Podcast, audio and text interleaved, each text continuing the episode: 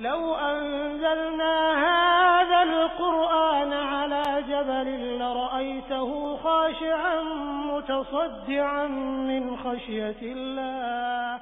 لأن لله قلبه فألان الله الصخر تحت قدميه أن يكون للقرآن أثر في قلبه. أي دون النبيين وفوق غيرها من مع القرآن نحيا في سلام فخير الوقت في خير الكلام. تعالوا ساعة نؤمن جميعا لنيل الأجر في دار السلام. بسم الله الرحمن الرحيم الحمد لله والصلاة والسلام على رسول الله وعلى آله وأصحابه ومن والاه. هذه الوقفة الأولى مع آيات الجزء الثالث عشر. والجزء الثالث عشر تقريبا في أوسط سورة يوسف. أعظم ما أفاءه الله جل وعلا على هذا النبي الكريم ما أكرمه الله من النبوة فيه وفي أبيه وجده. وهذا لم يعطى لأحد من الأنبياء. قيل لرسول صلى الله عليه وسلم من الكريم؟ قال يوسف بن يعقوب ابن إسحاق ابن إبراهيم. فهو نبي الله ابن نبي الله ابن نبي الله ابن خليل الله. فأبوه نبي وجده نبي وجده لأبيه خليل الله نبي.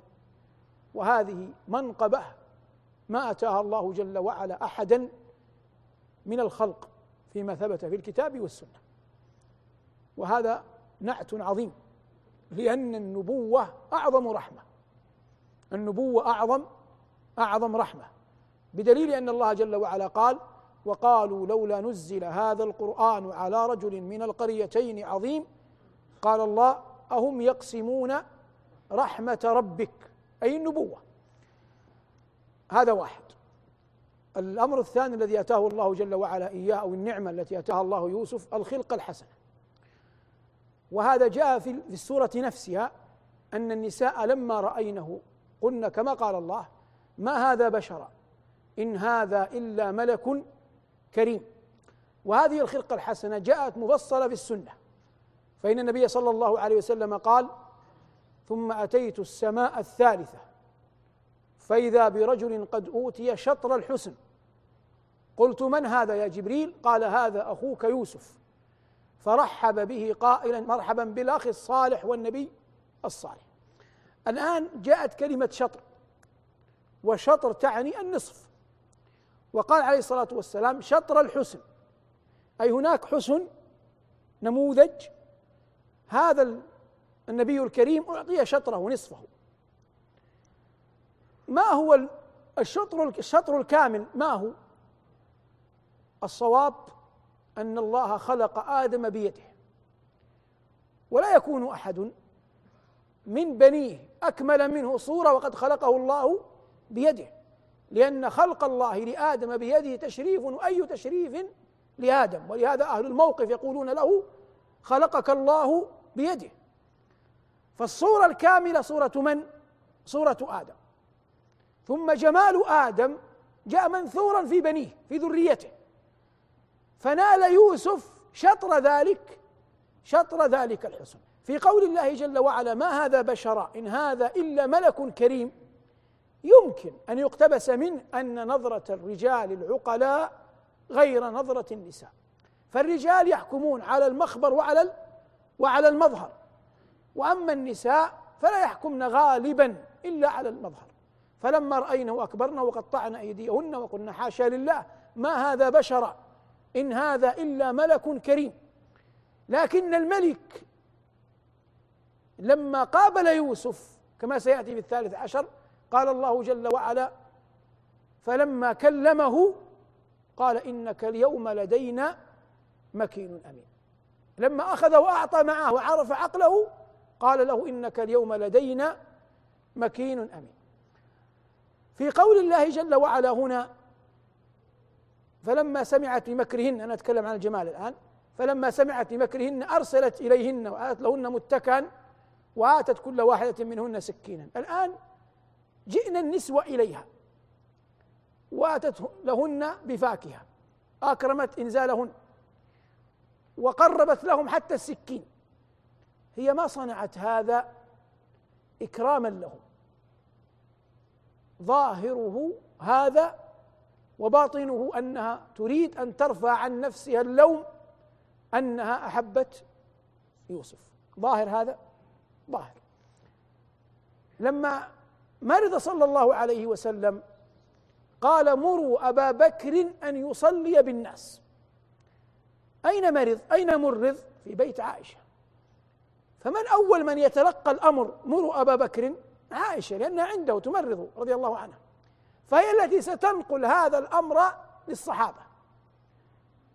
فقالت إن أبا بكر أبوها رجل أسيف فليصلي بالناس عمر. فظاهر كلامها رضي الله عنها وعن أبيها أنها ظاهر كلامها أنها ترى أن الناس لن يفقهوا لن يسمعوا صوت أبيها وهو يصلي وهو يبكي لأنه إذا قرأ القرآن يبكي. فمنعته من الإمامة خوفا من أن لا يسمع الناس قراءته. هذا الظاهر وهي لا تريد هذا. تريد أن لا يصلي أبا بكر يصلي أبو بكر بالناس ورسول الله حي وهو مريض مرض موت فيتشاءم الناس بأبيها. فقال صلى الله عليه وسلم مروا أبا بكر أن يصلي بالناس إن كنا صواحب يوسف. يعني مثل نسوة يوسف مثل النسوة. ليس في أن الدين عائشة مثل دينهم محال. عائشة صديقة بنت صديق. لكن مقصود نسوة يوسف مقصود امرأة العزيز شيء وظاهره شيء آخر ومقصود عائشة شيء وظاهره شيء شيء آخر. في الآية نفسها كذلك إن الله جل وعلا قال بعدها قال إنه من كيدكن إن كيدكن عظيم. هذه إنه من كيدكن بالاتفاق هو كلام من؟ كلام العزيز. إن كيدكن عظيم لا أظن أحدا خالف أنه كذلك من كلام العزيز. لكن المعنى قال بعض العلماء إن الله قال إن كيدكن عظيم ولم يعقب جل جلاله. يعني هذا القول حكاه الله عن العزيز. إن كيدكن عظيم ولم يعقب جل ذكره. فقالوا إن سكوت القرآن عدم تعقيب القرآن إقرار لصحة المعنى إقرار لصحة المعنى. واضح الآن؟ يعني استنبطوا قاعدة. إن الله يقولون كيد النساء عظيم. بدليل أن الله قال إنه إنه من كيدكن إن كيدكن عظيم والله لم يعقب يقول إن كيدهن غير عظيم. لكن الحق. أما أن كيد النساء عظيم فنعم. وعظم الإله كيدهن لأنهن هن هن. لكن أما الأخذ قاعدة أن من لم يعقب الله عليه يدل على إقراره غير صحيح. بنيت على هذه القاعدة مسائل عقدية خاطئة. فبعض المفسرين المعاصرين عفى الله عن الجميع قال في قول الله جل وعلا قال الذين غلبوا على أمرهم لنتخذن عليهم مسجدا. فقالوا إنها القرآن لم يعقب. لأنما اختلفوا قال الذين غلبوا على أمرهم لنتخذن عليهم مسجدا بنوا مسجد. على قبر أصحاب الكهف. فقالوا أن القرآن لم يعقب فهذا دليل على صحة العمل مثل ما قالوا في قصة يوسف.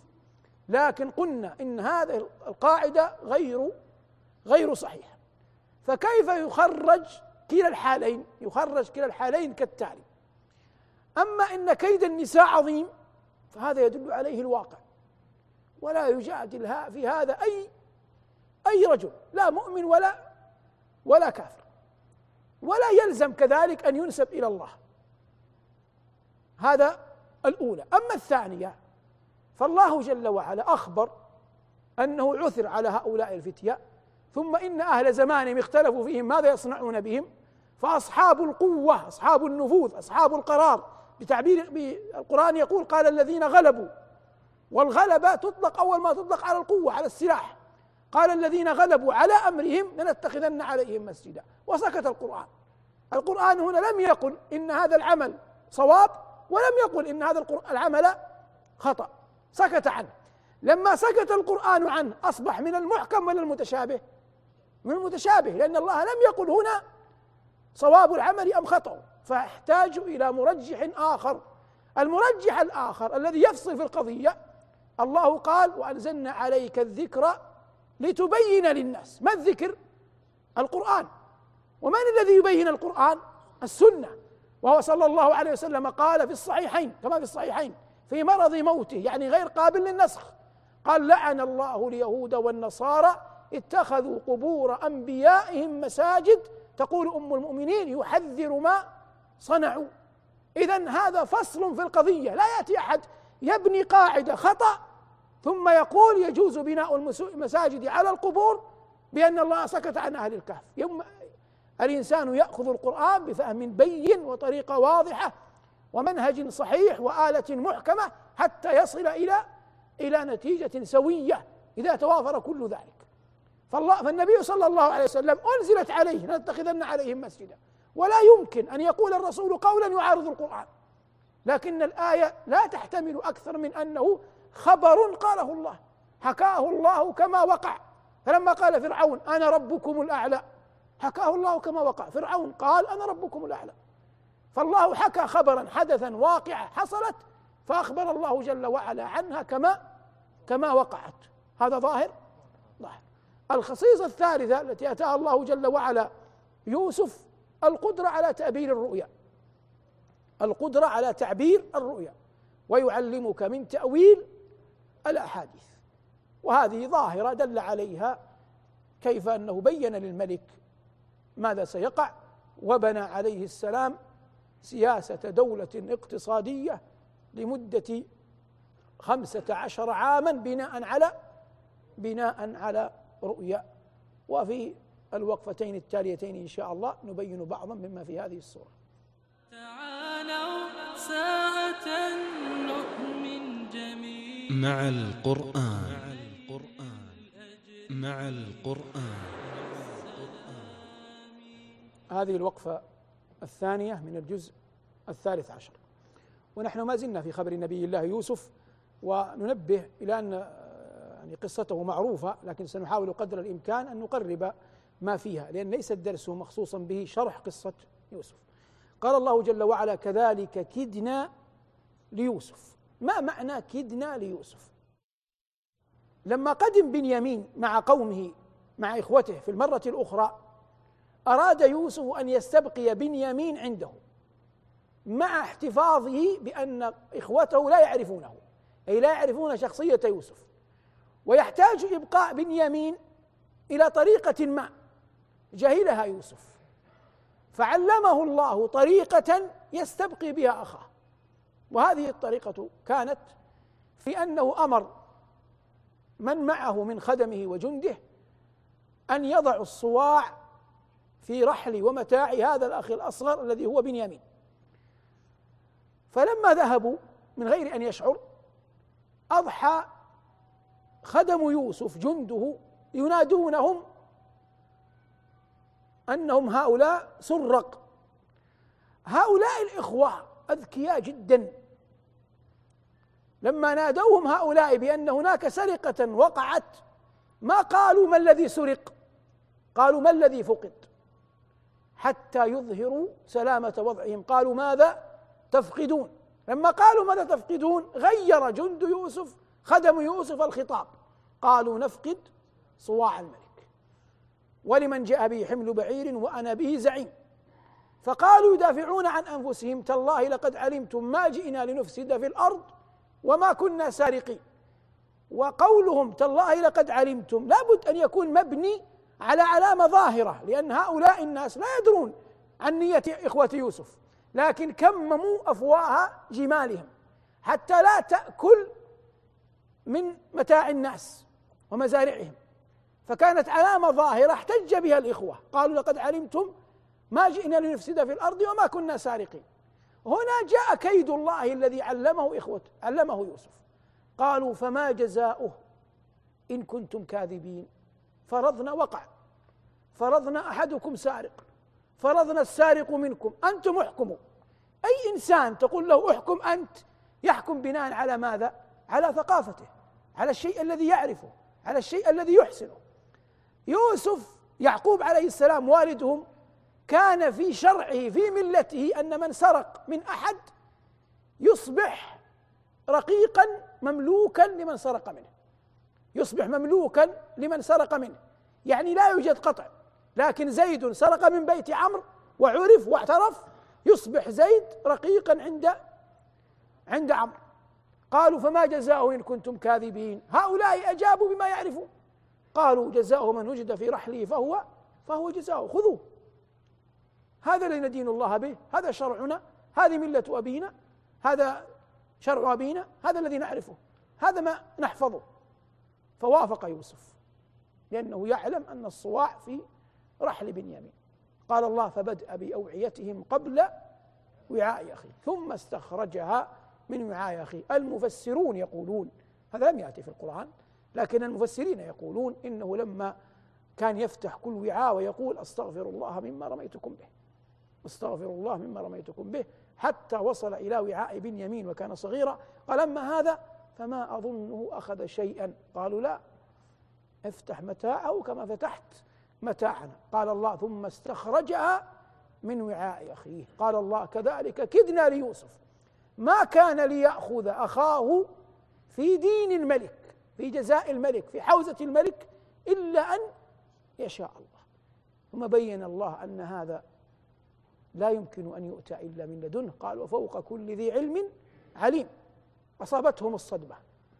وما زالوا على شيء من الحنق على يوسف. قالوا إن يسرق فقد سرق أخ له من قبل. يقصدون من؟ يقصدون يوسف. اتهموه بسرقة وهو صغير. هذه الكلمة كافية. وهم غرباء ضعفاء. وهو ملك عزيز مصر. أن يبطش بهم. لكن ما الحزم؟ تجرع الغصص حتى انتظار الفرص. الذي يريد أن يسوس الناس يكون صبور لا يستفزه أحد. قال الله فأسرها يوسف في نفسه ولم يبدها لهم طب ما الذي أسرها يوسف في نفسه؟ قال الله قوله أنتم شر مكانا والله أعلم بما تصفون. لكن إلى الآن ما حان وقت أن يكشف اللثام فلم يتعجل. وهذا القول منهم وعدم تجاوبه معهم يزيدهم قناعة أنه ليس ليس يوسف لأنه ربما وقع في أذهان بعضهم أنه احتمال أن يكون هذا يوسف للشبه للجمال. وهذا يصرفه كثيرا. قالوا إن يسرق فقد سرق أخ له من قبل فأسرها يوسف في نفسه ولم يبدي لهم قال أنتم شر مكانا والله أعلم بما تصفون. قالوا يا أيها العزيز تغيرت الحالة. إن له أبا شيخا كبيرا. فخذ أحدنا مكانه. إنا نراك من المحسنين. قال معاذ الله أن نأخذ إلا من وجدنا متاعنا عنده. إنا إذن لظالمون. فلا يؤخذ أحد بجريرة غيره. فلما استيأسوا دب إليهم اليأس. خلصوا نجيا. أي ذهبوا مع بعضهم مجتمعين. يرون ماذا يفعلون في هذه النازلة. قال كبيرهم ألم تعلموا أن أباكم قد أخذ عليكم موثقا من الله ومن قبل ما فرطتم في يوسف دب إليه الحياء. يقول أنا قبلت منكم في الأول أن آخذ القميص وأذهب إلى أبي وأنا القدوة لكم وأقول له إنه أكله الذئب. والآن أعود مرة أخرى وأنا الكبير وأقول له ابنك أضعته وأنت أخذت علي الميثاق. هذا لا يطاق. لن أبرح الأرض. حتى يأذن لي أبي أو يحكم الله لي وهو خير الحاكمين. ارجعوا. من اللي يقول ارجعوا؟ الأكبر. ارجعوا إلى أبيكم. ماذا تفعلون؟ قولوا الذي رأيتموه. فقولوا يا أبانا إن ابنك سرق وما شهدنا إلا بما علمنا وما كنا للغيب حافظين. والله ما فيها تهمة. واسأل القرية التي كنا فيها والعير التي أقبلنا فيها وإنا لصادقون. لكن ليس لهم قدم صدق عند أبيهم لأنهم كذبوا في الأول. فما صدقهم في الأخرى. قال بل سولت لكم أنفسكم أمرا وهم لم تسول لهم أنفسهم أمرا. لكن هو بنى على الأول. قال بل سولت لكم أنفسكم أمرا فصبر جميل. عسى الله أن يأتيني بهم جميعا. أول كان يوسف الآن أصبح يوسف. وبنيامين والأخ والأخ الأكبر أصبحوا ثلاثة. عسى الله أن يأتيني بهم جميعا إنه هو العليم الحكيم. وتولى عنهم أي في ناحية. وقال يا أسف على يوسف. والجرح الجديد يجدد يجدد الذكرى بالجرح القديم. وقال يا أسف على يوسف وابيضت عيناه من الحزن فهو كظيم. ما يجد أحد يقبل منه شكواه. ما ليس أمامه حوله أحد يبثه ما في قلبه. والعرب تقول ولا بد من شكوى إلى ذي مروءة يواسيك أو يسليك أو يتضجر. لكن أبناؤه لا يعينونه على هذا. قال الله جل وعلا قال إنما أشكو بثي وحزني إلى الله. ثم قال كلمة هي معقد الصورة كلها. قال وأعلم من الله ما لا تعلمون يا بني يذهبوا فتحسسوا من يوسف وأخيه ولا تيأسوا من روح الله في الخبر المعروف. إنه لا يأس من روح الله إلا القوم الكافر ردهم مرة أخرى إلى أرض مصر. اضطروا للإجابة فرجعوا.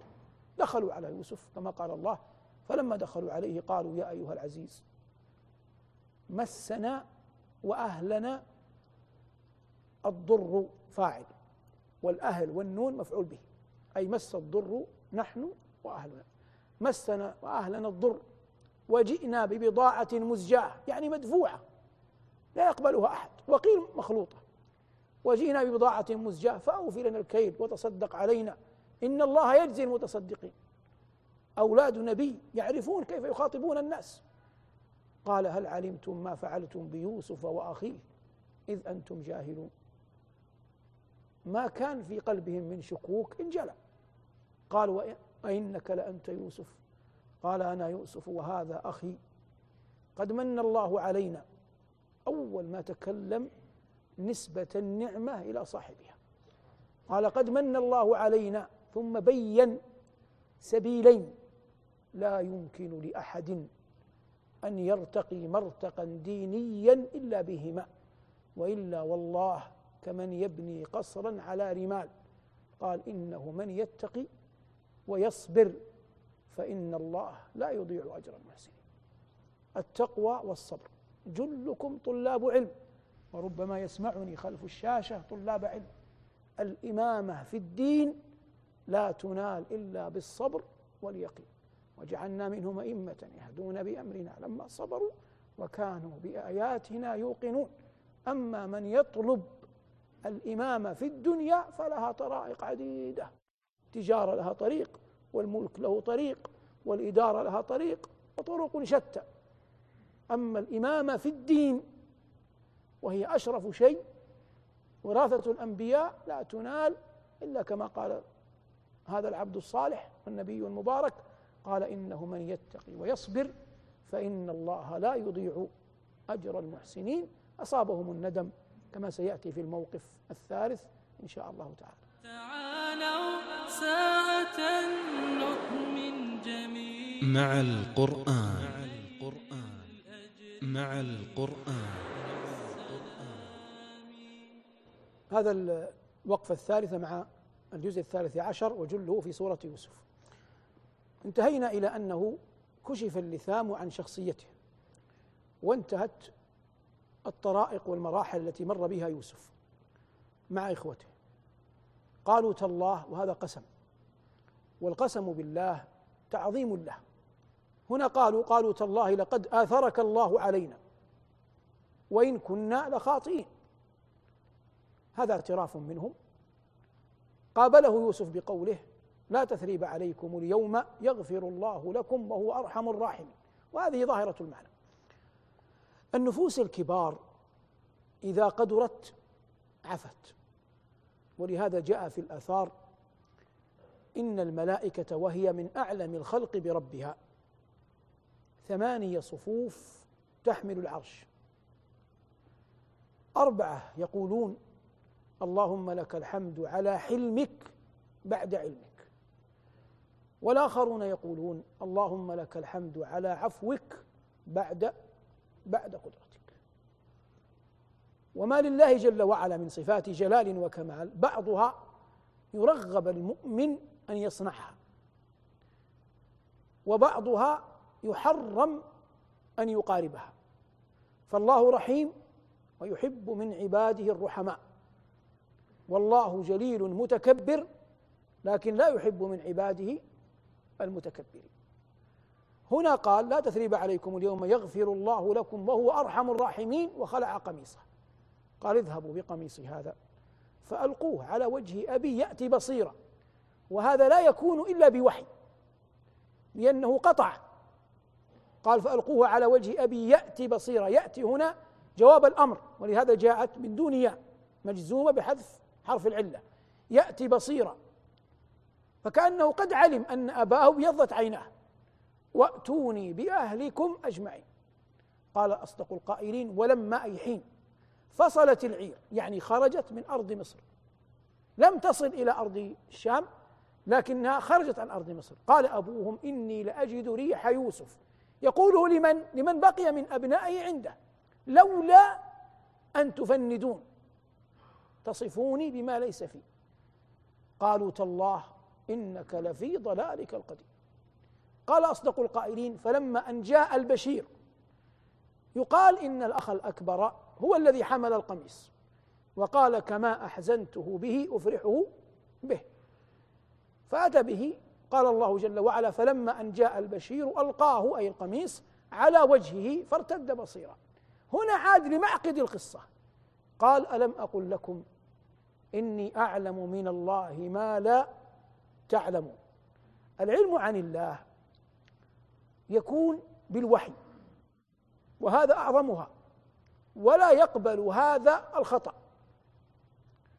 ويكون بالرؤيا وهذا يحتمل الخطأ لأنه قد يكون للرؤية معنى غير الذي رأيت. ويكون أحيانا نور يقذفه الله جل وعلا في قلب بعض بعض عباده. لكنه كذلك لا يجزم به ولا يعتمد عليه في أحكام شرعية. قال إني أعلم من الله ما لا تعلمون. قالوا يا أبانا استغفر لنا ذنوبنا إنا كنا خاطئين. قال سوف أستغفر لكم ربي. أخرها بعض العلماء يقول إنه أخرها يترقب ساعة السحر حتى يكون أدعى للإجابة. وهذا عندي بعيد. لما بعيد؟ لأنه لا يمنع أن يقول لهم في وقت الحال أستغفر الله لكم وفي السحر يستغفر الله لهم. بالإمكان أن يدعو الله لهم وهم يطلبونه ثم إذا جاء السحر يدعو مرة أخرى ويدعو مرة أخرى لا يوجد ما يمنع. إذا لماذا قال سوف أستغفر لكم ربي؟ أراد أن يؤدبهم ولا يفرحهم بما صنعوا وحتى يبقى أثر خطئهم في نفوسهم أنه واعظ وزاجر لهم من أن يقع منهم شيء. فهو سيعفو بدليل قوله سوف أستغفر لكنه لم يعفو في الحال حتى يبين لهم جلال المصاب. ويوسف عليه السلام غفر لهم مباشرة لأنه صاحب القضية لكن الإساءة للأخ ليست كالإساءة لمن؟ للوالد. فيوسف أخوهم والحسد بين الأقران بين الإخوة وارد. لكن القضية كيف أنهم أدموا قلب أبيهم بصنيعهم بأخيهم. ولهذا قال سوف أستغفر لكم ربي إنه هو الغفور الرحيم. انتقلوا من أرض الشام إلى أرض مصر. دخلوا على نبي الله. فلما دخلوا على يوسف آوى إليه أبويه. مر معنا أن تحتمل أمه وأبوه. وهذا ظاهر القرآن. ويحتمل أن أمه ماتت. فمن قال إن أمه ماتت في ولادة بنيامين احتج بأن الله لم يذكر خبر الأم في القصة كلها. ولا ريب أنه لو كانت أمه حية هذا قولهم لكان حزنها على ابنها ظاهر والقرآن أغفله لم يذكره. وعلى العموم هذا غيب لا نملك الجزم فيه. فلما دخلوا على يوسف آوى إليه أبويه وقال ادخلوا مصر إن شاء الله آمنين. ورفع أبويه على العرش. ما العرش؟ أي سرير له قوائم يوصف بحسب استعماله. فإن وضعنا عليه جنازة فهو نحش. وإن نمنا عليه فهو سرير. وإن جلس عليه ملك فهو فهو عرش. وإن جلس عليه ملك فهو فهو عرش. وإن نمنا عليه فهو سرير. وإن وضعنا عليه جنازة وهو محمول له قوائم فهو فهو نعش. ورفع أبويه على العرش وخروا له سجدا الجميع. لأن خروا واو جماعة تعود على أقرب مذكور على أبويه وإخوانه. هذا السجود مهم أن تفقه أنه سجود تحية لا سجود لا سجود عبادة. محال. العبادة لا تكون إلا لله. وخروا له سجدا وقال أي يوسف يا أبتي هذا تأويل رؤياي من قبل. هذه الرؤيا هي التي رحم الله بها يعقوب. منذ أن جاء يوسف وهو ابن سبع سنين وقال لأبيه إني رأيت أحد عشر كوكبا والشمس والقمر رأيتهم لي ساجدين فهم يعقوب أن هذا الابن سيبلغ مجدا عظيما وموئلا كريما وأنه لن يموت صغيرا. هذا هو النور الذي كان من خلاله ينتظر يعقوب الفرج. وهذا من رحمة الله بعباده. ولهذا قال الخضر لموسى وكيف تصبر على ما لم تحط به خبرا الآن لو حكم على رجل بالسجن كيف تريد تقتله حقا من غير أن يموت؟ لا تقل له كم حكمنا عليك سيموت. لأنه يريد أن يعرف. لكن لو أخبرته يتكيف مع السنين التي أخبرته بها. فالأمر المعلق دائما يحدث نزاعا في النفس. فهذه الرؤيا كلما اشتد الكرب يتذكر يعقوب برحمة الله تلك الرؤيا وأن يوسف بخير وعافية. لكن الواقع آنذاك لا يشهد بذلك فتختصم في قلب يعقوب ما يختصم من هذا وذاك لبشريته فأصابه ما ما أصابه. هذا تأويل رؤيا من قبل وقد جعلها ربي حقا وقد أحسن بي. إذ أخرجني من السجن وجاء بكم من البدو من بعد أن نزغ الشيطان بيني وبين إخوتي. ما دام قد عفا وقال لا تثريب عليكم اليوم ليس من أخلاق الرجال أن يذكرهم بشيء قد عفا عنه. فلما قد عفا ومضى ليس حسنا أن يقول من بعد أن كاد لي إخوتي من بعد أن آذوني إخوتي أنت الآن عفوت خلاص. فقال من بعد أن نزغ الشيطان بيني وبين إخوتي. فلم يجعلها في نفسه ولم يجعلها في إخوته وأسندها للشيطان. من بعد أن نزغ الشيطان بيني وبين إخوتي إن ربي لطيف لما يشاء. هذه تكتب بماء العينين. لا ينفك قدر الله من لطفه. لا ينفك قدر الله من لطفه. لكن من يفقه هذا اللطف؟ سيكون في أي قدر يأتيك شيء من اللطف. يفقه هذا ويغيب عن هذا. وإذا أراد الله بعبد الرحمة أنبأه كيف يعرف لطف الله في في قدره. فتسكن نفسه ويطمئن قلبه ويزدرف بالدعاء إلى ربه. قال هذا الصديق المبارك إن ربي لطيف لما يشاء إنه هو العليم الحكيم. ثم قال رب قد آتيتني من الملك وعلمتني من تأويل الأحاديث. فاطر السماوات والأرض أنت ولي في الدنيا والآخرة. توفني مسلما وألحقني بالصالحين. هل تمنى الموت؟ بعيد. لكنه خشي. بعد هذا العمر المتقلب في رحمة الله أن لا يرزق خاتمة. فتوسل إلى الله بالخاتمة الحسنة قال توفني. أي إذا توفيتني توفني مسلما وألحقني بالصالحين. ما أخبرتكم به من القرآن. والقرآن جاء به محمد. ومحمد لا يعلم الغيب. فقال الله لنبيه ذلك من أنباء الغيب. فسبحان من وسع علمه كل شيء والحمد لله رب العالمين. مع القرآن نحيا في سلام فخير الوقت في خير الكلام.